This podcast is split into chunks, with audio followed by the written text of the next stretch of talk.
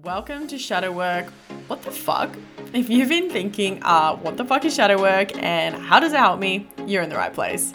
This is your go to podcast that will answer all your questions as well as give you the tools to dig into your shadow so you can set yourself free from the bullshit holding you back and finally start manifesting that juicy as fuck life I know you've been dreaming of. I'm your host, Caitlin Hosking, the shadow work queen and coach to fierce as fuck women who want to heal their shit so they can drop the self sabotage and take control of their futures. I know shadow work can feel a little bit scary, so if you're new here, don't stress. I'm here to demystify the spook and bring some fun to the heavy. So get ready to learn, cry, laugh, and finally understand why the fuck you do what you do so you can quit playing small and start manifesting those big dreams. So without any further ado, let's jump into this episode. Welcome back to Shadow Work. What the fuck? Today we are talking the eight signs you're ready to do shadow work.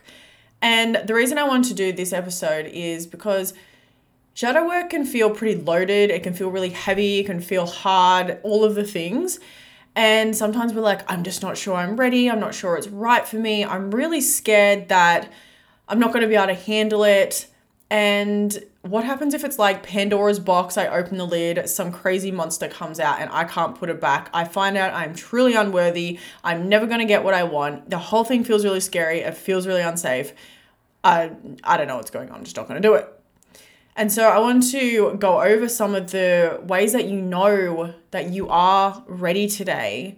And I'm pretty sure, I haven't written them down, but I'm pretty sure I'll talk about some ways that you won't be ready or that this is something to wait a little bit on because I think that's really important too. I want this to be a balanced perspective so you can weigh up whether, okay, is this the right time for me to be doing this or not? Yeah. And the other thing I wanted to to bring in this episode is the fact that a lot of the times we are ready, but we don't feel we are ready yeah, we feel that we've got to wait until we have more support or more um, some other tool or tried everything else or something like that. And this is the ego's way of keeping you stuck and keeping you small and keeping you in these cycles that stop you from triggering your shadow. Yeah. So, really listen today for that's what I needed to give me the permission to know this is okay and also to know that that story that your ego may be telling you that you're going to find out you're truly unworthy if you do this work or some part of you is actually broken or like whatever it's saying to you just know that shadow work has the opposite effect of that. I have so many clients and I go, what, you know, what scared you about shadow work before you started? And it was that it was going to take over. They were going to turn into some monster. They're going to find out they were really unworthy or something like that but it it had the opposite effect and they found out how fucking beautiful and powerful and incredible they were as humans and it took so much of their shame and fear away. And to me I'm like yes that is what shadow work is about it's transforming that experience and seeing that there is nothing wrong with you. But we have to have the courage to be able to look, to look at the darker parts, to look at the shadow parts, and to transform our experience with that. Otherwise, it's not going to transform by itself. You can't have more money, more sex, more relationships, more, more, more. Like all of this consumerism society we live in that says the more you have, the less unworthy or the better you feel. It's bullshit. Yeah, the better you feel comes from how you feel about yourself.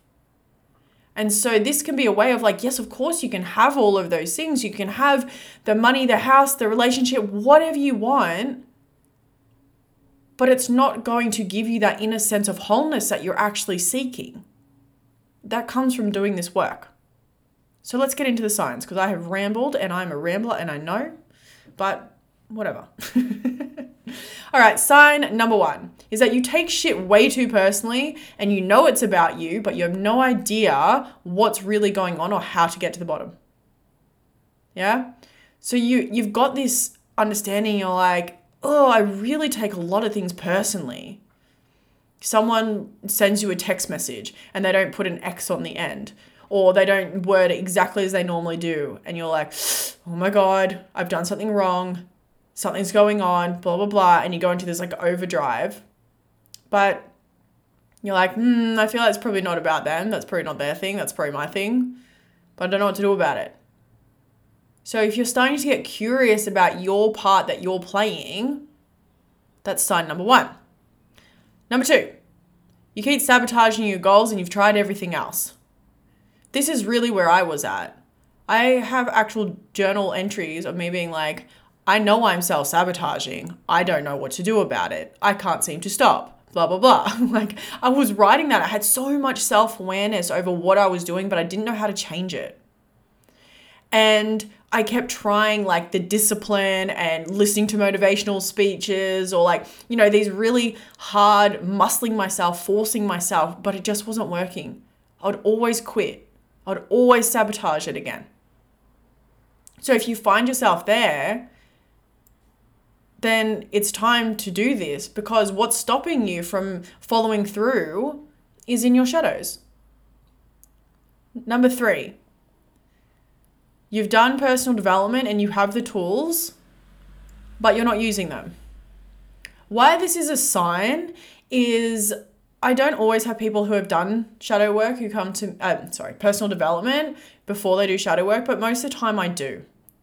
And I do always give my clients other tools apart from shadow work because we need things to manage the shadow work.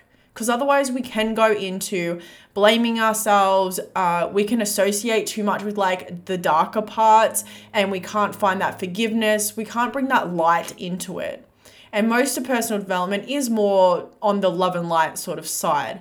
And so we use those tools to balance out the shadow work to give us something to transform the experience with it to lean on and one of the most crucial things I always um, teach my clients is around forgiveness. And this is another one of those tools in personal development. And so, if you've got those tools and you understand, like, you know, your thoughts are not who you are, they're just thoughts, uh, you can do that forgiveness work. You know how to lean on some of those things. You can ask for what you need. You can communicate. Not that you have to do all of these things, but they really help when it comes to shadow work because there are times where it may feel heavy, it may feel overwhelming, and we need some other tool to be able to express that in certain ways. Right? nervous system work that's I've talked about it before, you know, being able to emotionally manage ourselves, self-regulate, all of those are really important. And if you have those and you're not using them, that's another that's the other part of this sign. Yeah, so you got the tools. So now it's time to do shadow work and you're not using them, so it's definitely time to do shadow work to figure out why you're not using them. Because usually those tools, those other things you learn in personal development will really help you move forward. But your ego is like, well, if I move forward, it's going to trigger this part of my shadow. I'm scared about that. So I'm going to keep myself stuck by not using the tools at all. I'm going to cut myself off before I've even taken off. Number four, you're sick of trying to find quick fix solutions. We're humans, we love instant gratification, we love silver bullets, we love all of that shit, but it doesn't cut it. It does not cut it. And you've figured that out, or you're about to figure it out after I've said it. and you actually want to find something that is real, that has depth, that has meat on it. Something that's not a shallow fix. Because shadow work is not about a quick fix. It's not about just moving through one thing and it's all going to be perfect. No. It's something that we learn and we learn to apply it to our lives as things come up over and over and over. But if you're just trying to, I'm just going to do the thing and tick the box and off I go, you've completely missed the point. And so this is when you want to go and have a really deep experience with yourself, with life, with others. You seek depth in your life. You feel that desire. That's one of the biggest things I felt. I was like, there has to be more. There has to be more to my life, to who I am, to humans, to understanding. And I was like, I'm not just going to keep doing the surface level stuff. is not cutting it anymore. Number five, you are ready to put down the sword and just be okay with you. You're ready to stop running away from yourself, essentially. Yeah. And what I mean by the sword is that most of the time, especially when we first get into this this world or self improvement is that we pick up a sword and we start trying to cut parts of us out. The part of us that plays the victim, the part of us that wants to gossip, the part of us that's an addict. And we try to cut them out and cut our being into more little pieces than it's already in. And this can leave us feeling far more fragmented and, and distrusting of ourselves and more triggered and more upset than before we even got into this world. And if you are ready to just say, I'm not here to keep cutting parts of myself out and I'm here to find wholeness and be okay with just who I am, then it's time. It's time to learn to be okay with you without the need to cut all of these pieces out. Number six, you feel sick of trying to avoid anything negative, and you also feel that that's making it worse. This is another point I started at. I was doing all the affirmations, I was doing all the things, I was doing all the love and light, healing, whatever. I was doing it all. But something in my soul told me something wasn't right. This doesn't feel complete. I feel like I'm running away from myself I feel like I am trying to convince myself. And I feel like I'm getting more broken in the process. There has to be something else. You can't. I'm not happy all the time. Does that mean I'm broken or does it mean there's something else? And I was really getting sick of trying to avoid negative in my life. A bad day, a challenge, a discomfort, an uncomfortable emotion. I ran around trying to avoid, avoid, avoid. And then one day I was like, this is making things worse. And that's when I started to find shadow work. Because I was thinking, oh, oh, I see, I get it. Both exist. How do I allow both to exist, both light and dark? both good and bad? How do I allow them to exist in my reality so I stop living in shame and fear?